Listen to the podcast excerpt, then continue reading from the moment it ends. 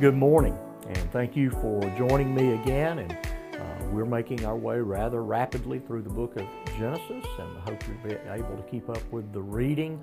Uh, our, our pace thus far has been three chapters uh, a day, and so today uh, we have chapters 31, 32, and 33. Our focus will come from chapter 32, uh, verses 22 through 32. Uh, we have been looking at how uh, the story has transitioned beyond the death of Abraham uh, through Isaac, now to Jacob. Jacob has gone, he's claimed these two wives, they have had multiple children and now he is ready to return uh, back to his home. There, there are obviously going to be issues between uh, he and his uncle, and so uh, he uh, devises a scheme, typical Jacob, by which he is going to flee uh, from the land of his uncle, uh, but yet he is proverbially speaking, jumping from the, the fire from the frying pan to the fire, in that he's also got this issue of estrangement from Esau. Uh, the brother that he has cheated uh, out of his birthright. Again, although the birthright, in a sense, was promised to Jacob, uh, uh, what wasn't ordained in a sense or commanded, I guess would be the better word, was that uh, he cheat his brother, that uh, God would have worked in another way versus the, the lying and the deceit. Uh, but God is sovereign in all things, and this is the way uh, things uh, happened. And at some uh, level, we understand uh, uh, the deceitfulness was under the sovereign plan, providence of God, and this is the way that God worked to accomplish His will of, it, of, again, Jacob being in possession of what would be called the patriarchal blessing. So Jacob is fearful and makes all kinds of plans, has a scheme, of course, uh, by which he is going to uh, kind of uh, hedge his bets in terms of meeting his brother. Uh, but they do meet and uh, seem to reconcile and seem like there's forgiveness on Esau's part, and he rejoices in seeing his brother. And so, just before that, as Jacob is kind of working through his scheme, uh, we are told that he uh, is going to sleep uh, for the night and he has this encounter uh, with God. So, chapter 32, verse 22. The same night he arose and took his two wives, his two female servants, and his eleven children, and crossed the ford of the Jabbok.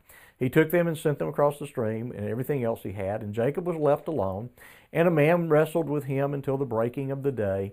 When the man saw that he did not prevail against Jacob, he touched his hip socket. And Jacob's hip was put out of joint as he wrestled with him. And then he said, Let me go, for the day has broken. But Jacob said, I will not let you go unless you bless me. And he said to him, What is your name? And he said, Jacob. And then he said, Your name shall no longer be called Jacob, but Israel. For you have striven uh, with God and with men and have prevailed. And then Jacob answered him, Please tell me your name. But he said, Why is it that you ask my name? And there he blessed him. And so God called the, or Jacob called the name of the place Peniel, saying, For I have seen God face to face, yet my life has been delivered. The sun rose upon him as, the, as he passed Peniel, Peniel uh, limping because of his hip. And therefore, to this day, the people of Israel do not eat the sinew of the thigh that is on the hip socket because he touched the socket of Jacob's hip on the sinew of the thigh. And so, uh, in this encounter uh, with uh, uh, theophany, possibly, uh, um, angel of the Lord, uh, Christophany, whatever this kind of unnamed personage is, Jacob uh, has uh, very much a, a, a, revelatory experience and recognizing that he is not going to succeed on the basis of his own strength, of his own scheming, that indeed, indeed, because of this, he's left as a cripple. And there, there's actually a perpetual reminder of this encounter uh, that, that, we're told about there at the end of this particular passage. But he recognizes its significance. He recognizes uh, his dependence upon God, the necessity of living and, and walking uh, by, by faith. And we see once again this idea of the blessing of God uh, coming uh, upon the, the chosen heir uh, again, namely Jacob, again, a reinforcement of all that's been uh, promised to Abraham and Isaac before him. He is now uh, in a fuller possession of that which God has promised him, uh, being reminded of it as Abraham and Isaac were reminded from time to time uh, that they have God's favor and that God is going to bless them and God is going to fulfill his plan uh, for uh, this particular family, uh, namely of blessing the world through, through them. And so, once again, the reminder of the name change.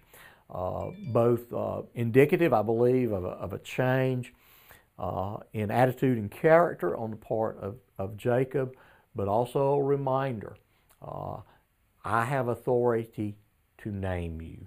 I am your Lord. Uh, you are my servant. And so, uh, again, uh, Jacob wrestles with God, and in his losing, he wins. And so I, I pray uh, that this will be a blessing for your day. And I'll look forward to seeing you once again uh, tomorrow.